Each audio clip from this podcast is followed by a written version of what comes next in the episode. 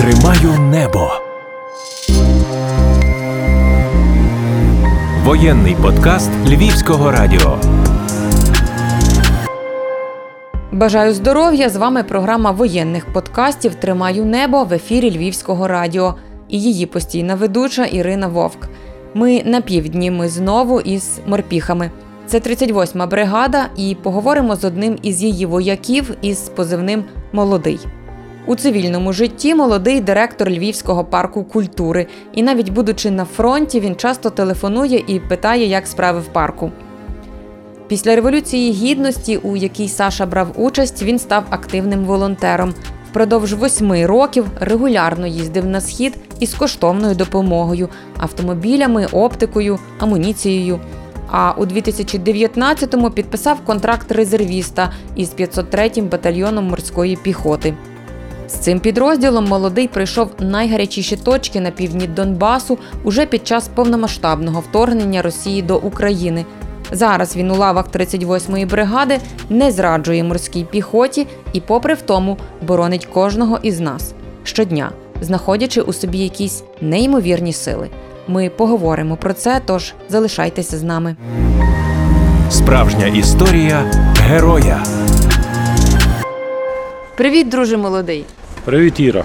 Дякую тобі дуже, що ти погодився поговорити. Це було довго, е, марудно, тяжко, але ти згодився і ура! Зі мною легко не буває. З тобою важко часто. Та. Саша, Саша молодий, та, він директор парку культури в мирний час в цивільному житті Львівського парку культури. Але півтори роки майже він уже воює. Спочатку в 503-му батальйоні морської піхоти. Морську піхоту він не покидає, тому зараз він в лавах 38-ї бригади морської піхоти. До того він був активним волонтером, який постійно їздив на схід регулярно. Не закочуй очі. Це правда. Люди мають знати правду. Так, ну тобто Саша вже майже 10 років, починаючи з Майдану, у війні. Слухай, ти пам'ятаєш свою точку неповернення? Ну, не те, щоб, щоб почалася війна, але почався Майдан, і, можливо, ти відчував, що гряде щось більше, важче, складніше. Чи Майдан це вважалося на етапі Майдану чимось найважчим?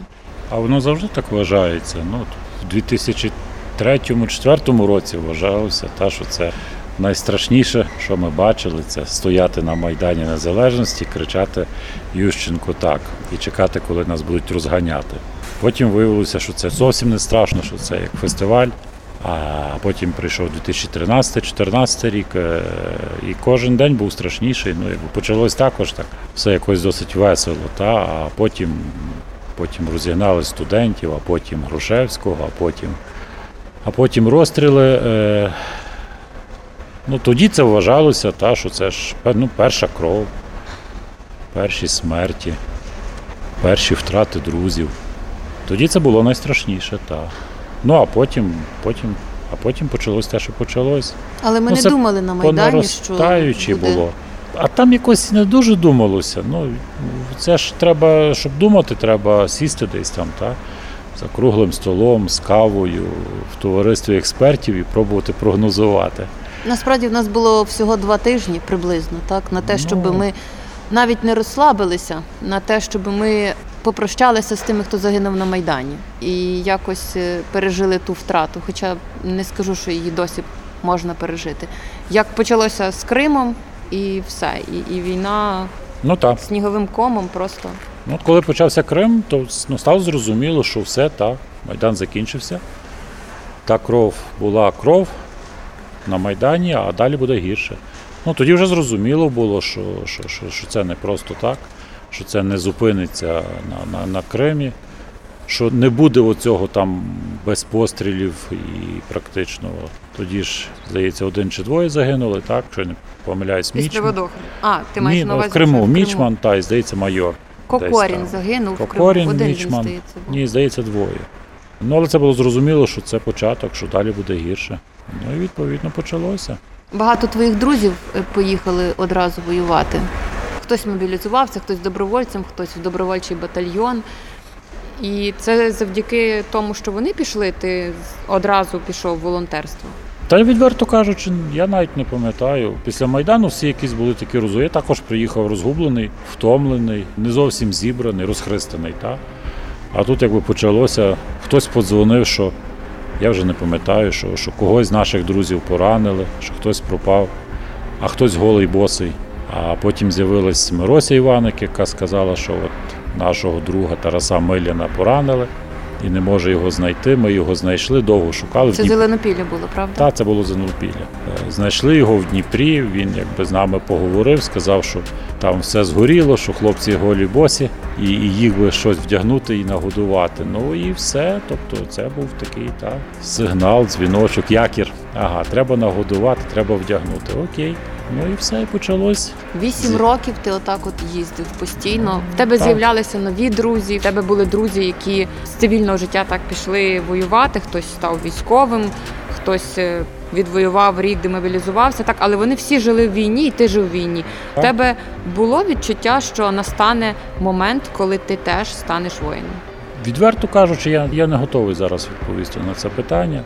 Воно затягнуло. Оце волонтерство, це їждження. Ну, ми з Олегом Гойовишиним їздили 14-17 рік. Це було практично раз ну, в тиждень. В п'ятницю ми виїжджали і в понеділок вертались на роботи. Ну, воно настільки затягнуло, що якось не думалося про ті всі речі. А про те, що прийдеться воювати, я зрозумів у 19-му році. В 19-му. Але насправді в 19-му був той етап, коли більшість українців сприймали це як позиційну війну десь там на Донбасі. Ну, по суті, воно так і було. Ну, була заморожена лінія фронту, яка практично не рухалась. Ну, там ми іноді якісь сірі зони заходили, так, ну, але це було не настільки суттєво і, і не настільки помітно. Там також якби вони сиділи та відстрілювалися. Тому, очевидно, да, це був такий далекий конфлікт, про який ніхто не думав. А чому для тебе 19-й став точкою?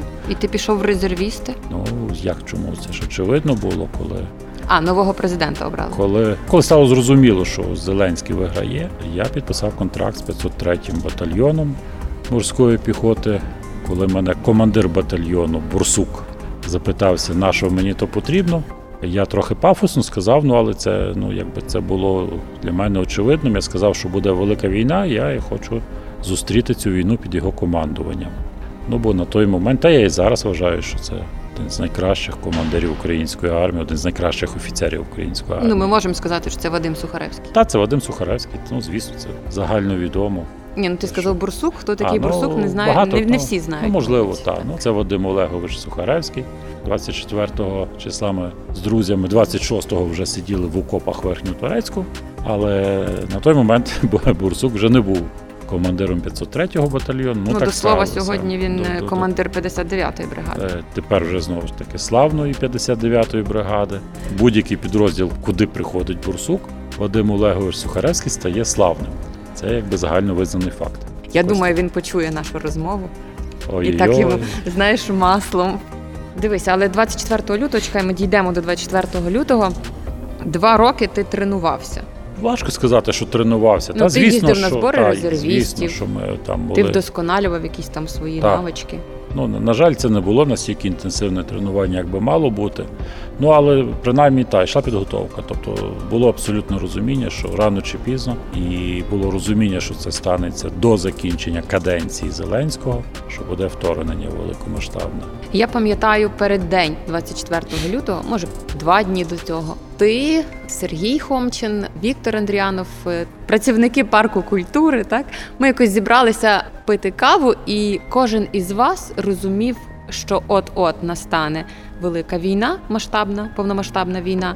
І насправді я була не те, щоб здивована, можливо, очікувана, так, але я від вас усіх почула, що ви будете робити, коли почнеться. Кожен із вас розумів, де буде його місце. Ну а тут нічого складного нема. Хомчин був лейтенантом 80-ки, Віктор служив в 24-й бригаді сержантом. Тобто всі розуміли, та, що воно почнеться, і ну це було очевидно, що кожен піде в свій підрозділ. Ну, зрештою, так воно практично і сталося. А ти очікував, що війна повномасштабна почнеться саме так, от в третій чи четвертій ранку, в лютому. Я мав надію, що, що вона почнеться, коли буде тепло, бо в мене проблеми з холодом, в мене алергія на холод, і це мені просто біда для мене. І було, чесно кажучи, не зовсім було для мене зрозуміло, чому власне в лютому, тому що воно якось не зовсім логічно. Бо вже десь іде до весни, земля розмерзається, чорнозем український стає практично непрохідним для важкої техніки. Ну я думав, що це десь почнеться там кінець квітня, так, травень, коли висохне або зимою, або в грудні, або в травні. Ну десь так.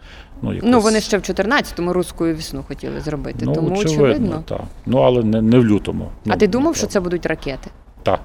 Ну просто от масований обстріл всієї території України, бажання там за три дні зайти в Київ і намагання це зробити. Ну, коли почався Крим, то якби також було певне спілкування, і я спілкувався з одним таким чоловіком, киянином, який зразу ж вімкнувся в якусь підготовку людей. Його Сашко Лотуш звати. І власне він тоді, от ми про це говорили. Я казав: слухай, ну от що буде, як далі? Він каже: Ну, якщо Росія піде повною війною, то будуть ракетно-бомбові удари по Львову, Києву і інших містах. Тобто, з 14-го року, от мене це гуляло, тому це було очевидно, що- будуть ракети, що, що, що це все буде по-справжньому, по-дорослому і дуже жорстоко. Де ти був 24 лютого? Мені здається, що ти у Львові зустрів і одразу виїхав на Київ. Так, я прийшов на роботу зранку. Я зізвонився з Богданом Масляком. Попри це вирішував якісь паркові Е, справи. Ну, очевидно, так. Я сходив в міську раду, сказав, що все, от я їду. Та й все, зібрали транспорт, забрали Івана Гаврилка, Олексія Дубинку. Поїхали в Київ забирати решту хлопців. У вас на ранок 24-го були спаковані наплічники? Так в мене він не розпаковувався.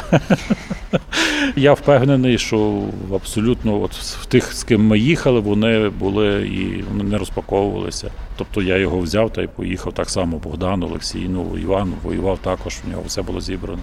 Ні, ні, ну наплічники вони ще як завжди були готові. Ясно, що щось добиралося, якісь там речі, бо вічно там щось з наплічника витягнеш, якісь окуляри комусь віддаш, потім сам думаєш, де взяти. Волонтерська ота. Ну, це та, та, та, та. жилка ну, але спрацьовує. Вже ні, ні, ну вже на той момент все було спаковано. Я на нічого не збирав. Ви доїхали до Києва, але потім повернули в бік Маріуполя. Насправді ж ваш підрозділ і базувався, правда, на той час в Маріуполі. Ну е, та ППД 503-го це Маріуполь. Е, Ну насправді ми ж не просто так от сіли, поїхали. Мається нова, ми сіли, поїхали, але ми були в контакті з е, командиром батальйону, позивний академік, нашим львів'янином Павлом Збитовим, який загинув. Він нам сказав їхати в Маріуполь, отримувати зброю і приїжджати в Верхньоторецьке, де на той момент з вересня місяця 22-го року був 20... 21-го. 21-го року. Це вже все. Це втрата орієнтації в просторі і часі. Та з вересня місяця був батальйон. Ну тобто, знову ж таки, це говорить про те, що ніхто не готувався до війни. Якщо командир окремого батальйону, одного з найкращих підрозділів української армії, і батальйон, який базувався в Маріуполі, просто не, не розумів якихось певних моментів. Ну це означає, що і це говорить про те, що до війни ніхто не готувався. Ми доїхали до Києва. Ми ледве доїхали до Києва. Ми Бо на по той час дорозі дуже бачив, дороги були забиті в сторону Приїм. Західної України. Причому всі полоси були забиті, що полоса, яка мала бути, що зустрічна. Ми просто продиралися крізь це все. Ми приїхали в Київ. Ми по дорозі затримались на кілька годин. Чекали одного з наших, який так і не, не зміг виїхати на той момент. Вже і вже будучи в Києві, ми е, отримали дзвінок від командира, який сказав: забудьте про Маріуполь. Це було 25 число. Забудьте про Маріуполь, їдьте зразу в Верхньоторецьке. Вони дуже швидко прорвалися через Та вони не проривали, вони так, просто пройшли. до Вони просто, вони просто пройшли парадними колонами. Та ну і відповідно, ми підхопивши в Києві ще кількох хлопців, які мали контракт резервіста з 503 ми поїхали в Верхньоторецьке. Там отримали зброю і зразу в окопи. в окопи. Це де був? Це був Волноваський район, здається. Так, це десь Верхньоторецьке. трохи вище Маріуполя. Так. Що ви побачили там? Та нічого, Тобто там це колони це- танків, техніки, яка рухалася, ми, чи ми що це, це було? Ні, ні. Ми там, власне, ми не бачили. Там було спокійно на той момент. Це були позиції, які ще там з 14-го Збережені. року підготовлені, викопані, глибокі, бліндажі, окопи, все. Там практично не стріляли на той момент. Тобто ми стояли один напроти одного. Ми чекали, що вони підуть, вони чекали команди йти, але от на той момент, поки ми там стояли, не було в нас ніяких рухів не було. Ну, вони відповідно ж йшли знизу, і Маріуполь треба було там південь забрати. Тобто там поки що там все почалося після того, як ми вийшли, зайшла 25-та бригада. Ну тоді там почалося. Це вже був березень. Ну так, це були перші Початок числа. Так, березня. так, це були перші числа березня. Так. А ви відійшли вище? Ні, Чи ми ви... не відійшли. Нас просто зняли і, ну я так розумію, кинули на прорив до Маріуполя. Зі сторони Розівки ми мали зайти. Запорізька. Судячи по да, ну, судячи по тому, як ми йшли, Зачатівка, Красна Поляна Зачатівка. Ми мали вийти до Розівки, повернути на Володарське, ну і там вже 17 кілометрів до Маріуполя. Але Розівка, здається, вже була окупована на той Ну час. так, вже власне і Володарське, і Розівка вже були не наші.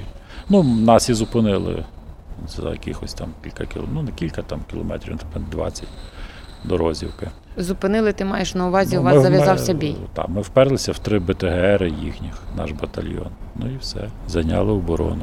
Ти пам'ятаєш бої на тій ділянці фронту? Це по суті ж перші твої бої були. Так. Ну та там особливих і боїв не було, як таких. Нас просто крили величезною кількістю артилерії, танків, БМП і так далі, тому подібне. А що ви могли зробити? Та не дуже ми могли зробити з якимись кількома старими савушками. Та відповідь, ну якби і, і не зробили, тому що там ми потрапили в оточення практично, проривалися з нього. Це Євгенівка? Це? Ні, це Зачатівка. Ми- Зачатівка. Ми, власне, вирвалися з Зачатівки Красної Поляни, відійшли в Євгенівку через хутір вільний. Хоча це село, це не хутір. Е, ну і там якби кілька днів протрималися. В Євгенівці загинув комбат Збитов Павло. та Павло Збитов. Там взагалі були серйозні втрати в Євгенівці. Е, Ну і все. Потім ми відійшли з Євгенівки, ну а далі вже закріпилися і стояли там чуть вище. район Дивися, ти до того часу власне був волонтером. Звичайно ж, ти їздив, бачив, втрачав Мгм. друзів. Але напевно по-іншому воно сприймається, коли ти в бою, це твої побратими, і вони гинуть е, в ту мить, коли і ти насправді можеш загинути. Так біля тебе гинуть твої друзі. Воно по-іншому сприймається, напевно. Ну, Це щось інше, в той момент воно взагалі ніяк не сприймається. То вже потім, коли ти виходиш, якщо ти живий, здоровий, то воно та хвиля накочується. А в той момент ну, в нас було просте там повідомлення, академік 200. Ну, все почули, сприйняли. Та, там. Чи такий Паша Антинескул отримав важке поранення. Він 300. Ну, окей, продовжуємо далі. А вже коли ти вийшли, коли ми вийшли, та там як Павла нема, та Збитова, як Антинескул, практично не зрозуміло, що він виживе, тому що дуже важке поранення. Це після бою ти починаєш розуміти, усвідомлювати. А там, коли ти десь там зариваєшся в якісь канави, тому що навколо тебе і біля тебе все літає, розривається. Ну та там це зовсім ти не сприймаєш як смерть. Ти взагалі нічого не сприймаєш, насправді. Ви далі рухалися північніше, правильно? В бік Волновахи, Ні. Вугледару. Ні? ні, ні. Ми рухалися, рухались назад, коли відходили. Ну, коли з Євгенівки. Велика- В Євгенівці Ні, ви ж протримались вже, трохи. Та, та. Ні, ми відійшли в район е, Новоукраїнки. Це є туди ближче Велика Новосілка, Шахтарське, Благодатне. ну, Благодатне, яке зараз звільняється, та звільнили. Звільнили? властиво, та. Тобто це, власне, там Старомайорське і так далі. Ми через якраз ці села виходили. І там, якби. Там і закріпилися, і вже стояли до вересня 20 якого року. Я вже втратив. Я вже Другого. не 22. 22-го. Що відбувалося в е, той е, час? Там вже закріпилися, там ми вже далі їхні не пускали, відбувалися якісь бої, вони пробували прорватися. На той момент Е. ви отримали якусь е, техніку? Ні, ні, ну, тобто на- ви були з саушками було, старими? Було поповнення. Ні, на той момент ще не дуже. Ну, нам були придані якісь е, танки, тобто підтягнулися якась артилерія з інших бригад. Я не пригадую, яка там була бригада артилерійська. Ну, тобто, вже тоді, коли фронт стабілізувався, відповідно, він стабілізувався. Вже була артилерія, вже були танки, вже було поповнення. Ну і все, якби закріпилися та й стояли. Був час відпочити. Я не кажу про те, щоб на тиждень поїхати додому. Ну, Я про був. те, щоб ось Ну, реанімувати себе після подій. Ні, ну був, там був. У нас був. В інших не було, у нас був. Що ти робив тоді, коли в тебе з'являлися вільні години, а може дні? спали, навіть? спали, спали, Спали. спали. Хотілося діспати. Ти контактував з близькими, коли Ну, вже коли там? вже коли вийшли в Новоукраїнку, в Максимівку, вже так. Ну, з'явився Starlink, ну з'явився Starlink. та, та, ну це ж це святе, да, це, це щось неймовірне на той момент було. То зараз вже звично і дивно, як нема Старлінку, що таке, а тоді це було, це щось таке космос був. Звичайно, що зразу всім написалося, зразу всім повідомилося. Так, там вже можна було. А от скажи, спілкування взагалі з рідними в часі війни, коли ти на е, першій лінії, коли ти в бою, після бою, воно якось допомагає? Чи навпаки тобі може не хочеться писати рідним, щоб вони зайвий раз ну, не а яке хвилювалися? спілкування? Тобто спілкування як такого ну не було довгих телефонних розмов, так? Тобто це написав там, все нормально, ну і все окей. Та ні, ну спілкування воно напевно розслабляє і ти втрачаєш там динаміку, пильність, е, розслабляєшся. Це неправильно. Такого спілкування не було. Тобто просто ти пишеш так, там мамі, там дружині. Все нормально живий, все окей, далі. Ну це складно насправді складно і для дружин, і для мам, які постійно ну знаєш, психотерапевти кажуть про те, що там нехай візьмемо 10 днів на фронті. В тебе може бути два дні бою, так, наприклад. А в твоїх рідних, які не до кінця знають, де ти, як ти, в яких ти умовах, в них е, всі 10 днів це бій. Всі 10 днів це загроза для тебе, небезпека для тебе. Ну, це так. Так завжди з відстані воно ж все виглядає страшніше, коли ти далеко. Ну і звісно, ти ж коли ти там є, ти, ти, ти знаєш, та, от ти вже відійшов, ти собі спиш там.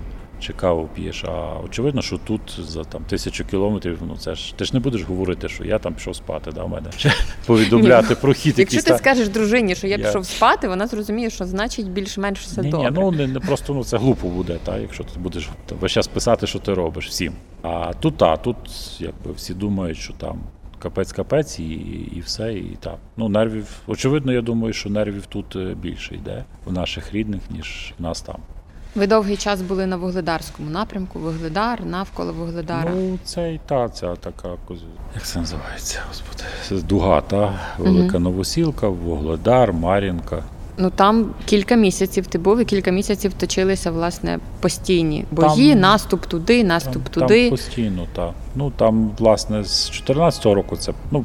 До Вугледара вони, звичайно, знизу підійшли з Волновах, а Мар'їнка, Донецьк, ну воно ж там завжди, якби як лінія тоді устаканилась. От так практично там особливо вона й не рухалась. Ну Мар'їнка взагалі з 14-го, з 15-го року там Ну вона наша, але вона напів наша, тепер напів Ну, їхня, тепер але так, але все одно ну, там не можуть просунутись. Бо там була підготовлена лінія оборони. Там, де підготовлено, Авдіївка, Мар'їнка, На Авдіївку ви після Мар'їнки потрапили. піски, там, ну, піски забрали, але скільки часу якесь маленьке село, так? І, і далі ж не йдуть. Це ж не південь, де вони. Ну, Водяне, водяне за пісками ж вони зайняли ще. Ну, заня, ну. Ну, але це не є. Це там, дуже маленька це, не- Це не десятки кілометрів. І там, до речі, не працює 59-та бригада, зокрема, так, на ну, чолі. я, з думаю, я думаю, що вони заберуть це все рано чи пізно. На Авдіївку ти попав потім.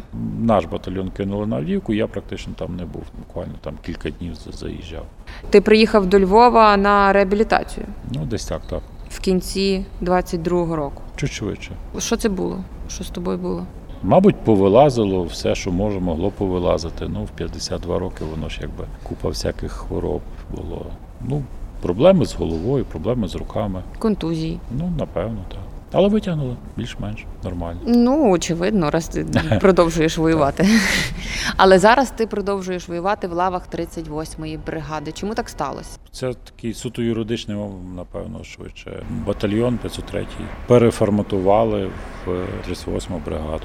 Тобто батальйон, як був, він залишився як юридична одиниця, він є, але ну, дуже багато людей просто перевели в 38-му бригаду. Тобто ми не писали там просимо вас перевести. Тобто це було якби автоматично переведення та й все. Підірвали Я- дамбу в Каховці. Дамбу, ж так, підірвали Каховського водосховища. Каховського водосховища. Ти на той час був там чи ні? Чи ти якраз виїжджав? Ні, то я якраз виїхав.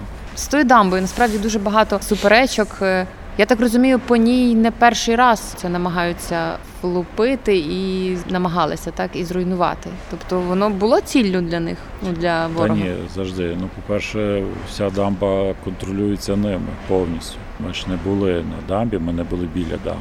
Ні, мається на увазі, що Ну, вони планували це зробити. А, ну Мені так, так ні, так вони ж повідомляли. Вони погрожували. Ще, вони ж як її забрали тоді, як вони забрали Каховку, нову Каховку, вони ж зразу її замінували. Ну ще в 22-му році це ж якби вони кричали, це було офіційно відомо. ну постійно що, погрожували що вона про те, що вона коли-небудь коли-небудь е, вибухне. Та? Ну, то це тут- було очевидно. А чому воно сталося зараз? Треба в них питатись, я не знаю.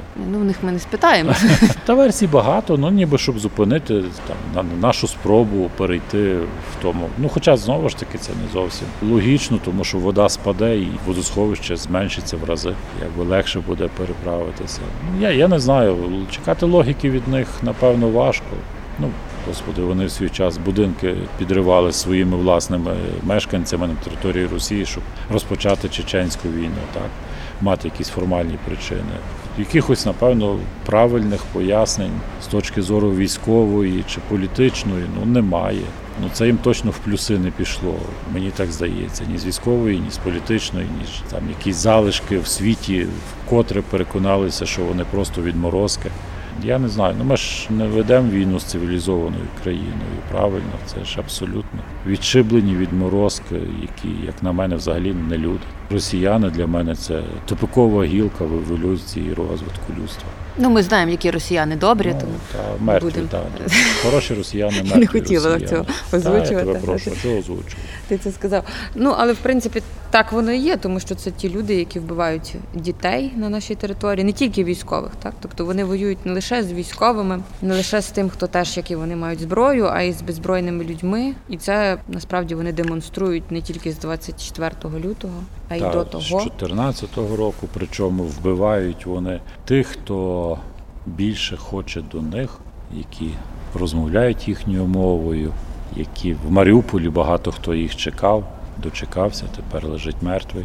Ну, ідіоти. Вбивати, ну там, грубо кажучи, людей, яких вони вважають своїми, ну але це ж русські. Слухай, Саш, а ти колись мав, я не скажу нагоду, бо то так не зовсім правильно. Ти спілкувався колись із російськими військовими? Ні. Ну тобто з тими, хто на вас ішов, так? Ні, Не було в тебе такої? напряму ні. А ти не думав, от про що б ти з ними говорив? Ні. Я розумію, що з ними мало про що можна говорити, але Я не маю бажання. А для чого? ну беруть в полон. Та ну, ну про що з ними можна говорити? Про що з ними спілкуватися? Я не бачу взагалі жодної навіть близько теми, про що би з ними можна було говорити. Ти півтора року воюєш. Тобі 52 роки. Ти це озвучив, тому я не відкрила тут зараз таємницю. Ти втомився фізично, морально. Розірвуть. Говорити мені, що я втомився. Що ж тоді говорити хлопцям, які в окопах провели тих півтора року. Я точно в окопах півтора року не провів. Да? Ну така специфіка. Але та звичайно, що важко емоційно. І Ну, ви фізично. морська піхота. Морська піхота фізи- завжди в наступі. Морська піхота завжди важко. першими. Ну, війна це справа молоді насправді, так? Ну, так по-чесному. Не та швидкість, після 40 вже не та швидкість, не та швидкість реакції, не та швидкість прийняття рішень. Ну, трудно, але, ну, але треба робити, а хто буде робити? А ти, до речі, відчував? От часом було таке, що от було б мені зараз 25, Я це постійно відчував. я, я би зовсім по-іншому там. Ну, от на початках, так, коли там ми в посадках, це ж лютий, знову ж таки, холод для мене це біда страшна. І там з якоїсь чергової посадки, коли ми там готувалися відбити атаку, якби по ланцюжку передали, що там молодий виходь на дорогу, я виходжу і Богдан Масляк, мій друг, який десь там сказав, що ну треба молодого забрати, бо він там просто замерзне в смерть. Він питається, там, як ти там себе живий.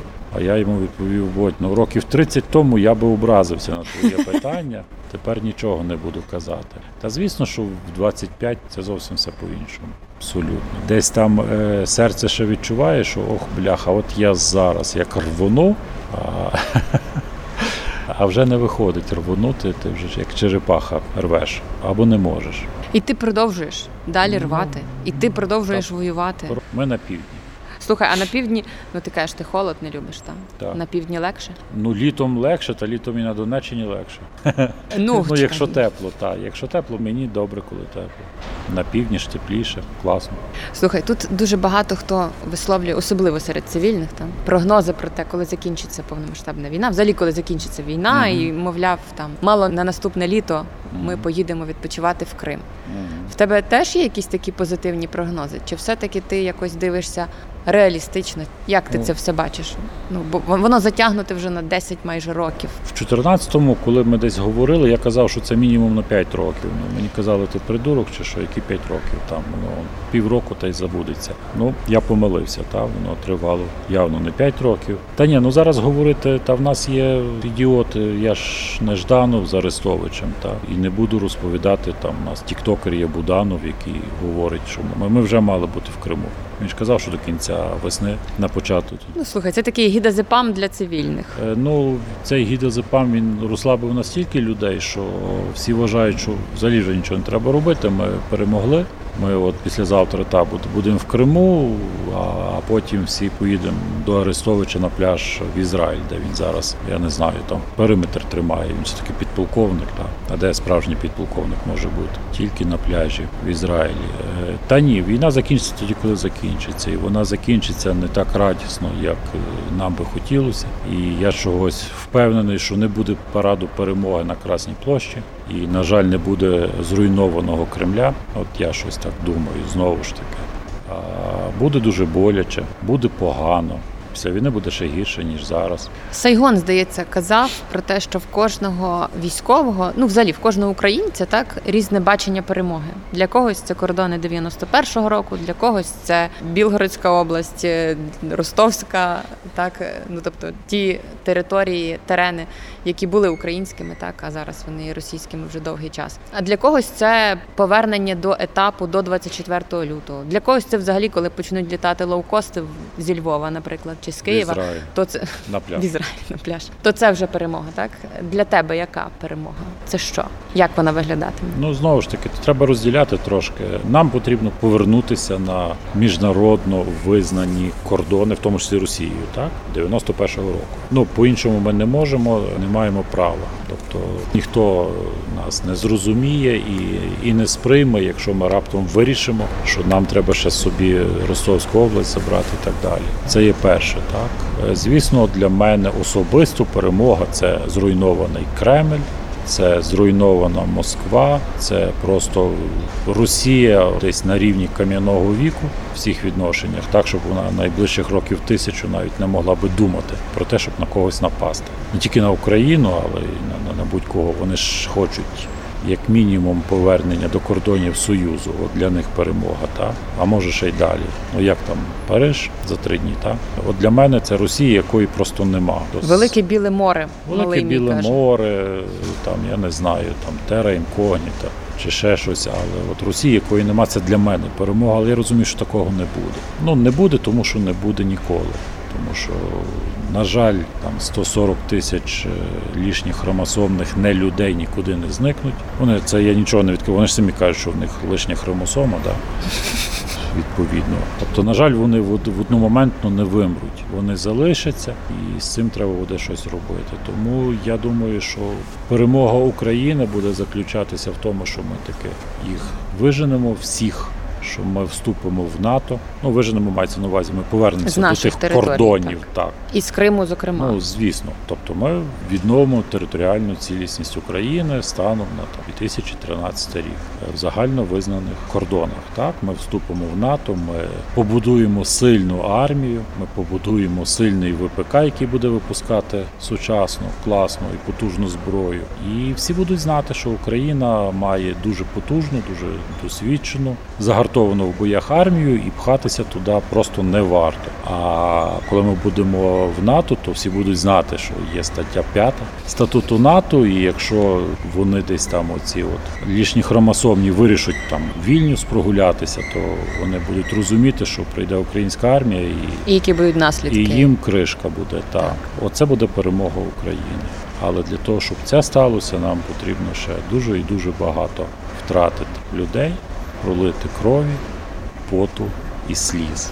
А для того, щоб побудувати сильну армію, нам треба побороти нашу корупцію, яка знищила нашу армію і знищує, побороти наш інфантилізм, коли знову ж таки невелика частина країни воює і паше на перемогу, а значно більша частина країни відпочиває і чекає, як Контрнаступу. кажеш, контрнаступу і чекає, коли ж можна буде вже на лоукостах полетіти. До речі, тебе кудись. дратує оце, що е, ну от я коли буваю у Львові, я дуже багато чую про контрнаступ, про те, що от наші зараз зайдуть, наші зараз звільнять, наші зараз там їм наваляють. А коли я говорю з військовими там напередку, та вони всі такі: ну це ж ми маємо йти, це ми будемо наступати, і це ми будемо втрачати. І ніхто з нас не знає, хто виживе, а хто не виживе. І контрнаступ це не якась весела, класна подія, а контрнаступ це дуже велика кількість смертей. І, мабуть, не всі це розуміють. Мене це дратує. Мене шляхи трафляють. Але знову ж таки, ну оце, оце проблема наших тіктокерів. Так? Вони заколисали. Все, класно. Тобто один розказував, що ракетних більше нема. Ну та Арестович що казав за кілька тижнів до вторгнення, що великої війни не буде, якщо буде, піду на війну. Ну, щось, ну, слава Богу, що не пішов, бо так, такого непотребу точно не треба в армії. Ну але Арестович зараз на пляжі в Ізраїлі. Власне, що Е, соціальні мережі створили е, якісь абсолютно такі ілюзію, бульбашку, що це справді, от, от я не знаю, там ну буде весело. О, нам дали багато леопардів, нам дали багато бронемашин. От ще скоро літаки дадуть, і ми всі радісно. Не ми всі верніше, а вони там, оці, які воюють радісно з прапорами і музикою, колонами підуть до Москви або полетять. Ну не буде так. Це гори трупів, це море крові. Це неймовірна кількість скалічених. Не буде веселого контрнаступу. він вже якби частково Ну, є, так частково звільняються території, але вони ну, війна це взагалі не, не, не важливо, чи ти наступаєш, чи ти обороняєшся. Це не весело. Це, це кров, страшно, піт, це порох. е, кров, це піт, це, Болото. це багно, це лайно, в якому ти сидиш. Війна це не весело. Та Це я думаю, це, це, це просто треба доносити до людей про те, що війна не романтична, тут немає ніякого романтизму. Нема. Тут е, все насправді В жодній війні нема романтизму. страшно і буденно страшно. Так? Так. Це страшна буденність, Так. в якій ви живете, так, військові, на яких покладається дуже багато надій. Цивільними людьми, зокрема, і ну нами всіма, зрештою, так покладається багато надій. А ви все вигрібаєте. Якось так. Дякую тобі. Дякую і тобі. я тобі побажаю вигрібати далі з великими своїми силами, так, відновлення тобі сил. Будь е, живий, будь здоровий, будь е, в силах, будь емоційно стабільний. Бережи себе. Ну це все, мабуть, переадресовують, але верди, так? Бажаю тобі вигрібати, бажаю тобі бути здоровою, берегти себе. Так, бо в парку культури насправді ще дуже багато справ. І до речі, так, я до речі скажу, коли ти в короткі свої якісь е, не, не відпустки, це скоріше ти приїжджаєш там забрати чергову якусь машину військову, так чи якусь волонтерську допомогу, приїжджаєш до Львова і маючи там день, два, три, ти висаджуєш. Якесь красиве дерево в парку. А зараз ти взагалі ініціював е, акцію в парку культури висадження дерев пам'яті тим, хто загинув під час війни. І це не алея, так ми з тобою про це говорили. Це не алея, куди ти намірено можеш прийти, побачити дерева одне за одним, присвячені загиблим. А це власне дерева розкидані по всьому парку, аби ті, хто прогулюється парком, куди б вони не звернули, в яку стежечку не завернули, вони побачили дерево, яке присвячене тому, хто поклав життя за те, щоб ми тут їли морозиво, пили каву, катались на самокатах е, І чекали лоукостів. Бачиш, я так, я так почала, розумієш, пафосно. Ти мене зупинив, що це занадто пафосно. Ні, Добре. так. Дякую. Дякую тобі. Українська армія тримається на таких, як ти в тому числі. От попробуй це вирізати, я тебе приб'ю. Звільниш з парку.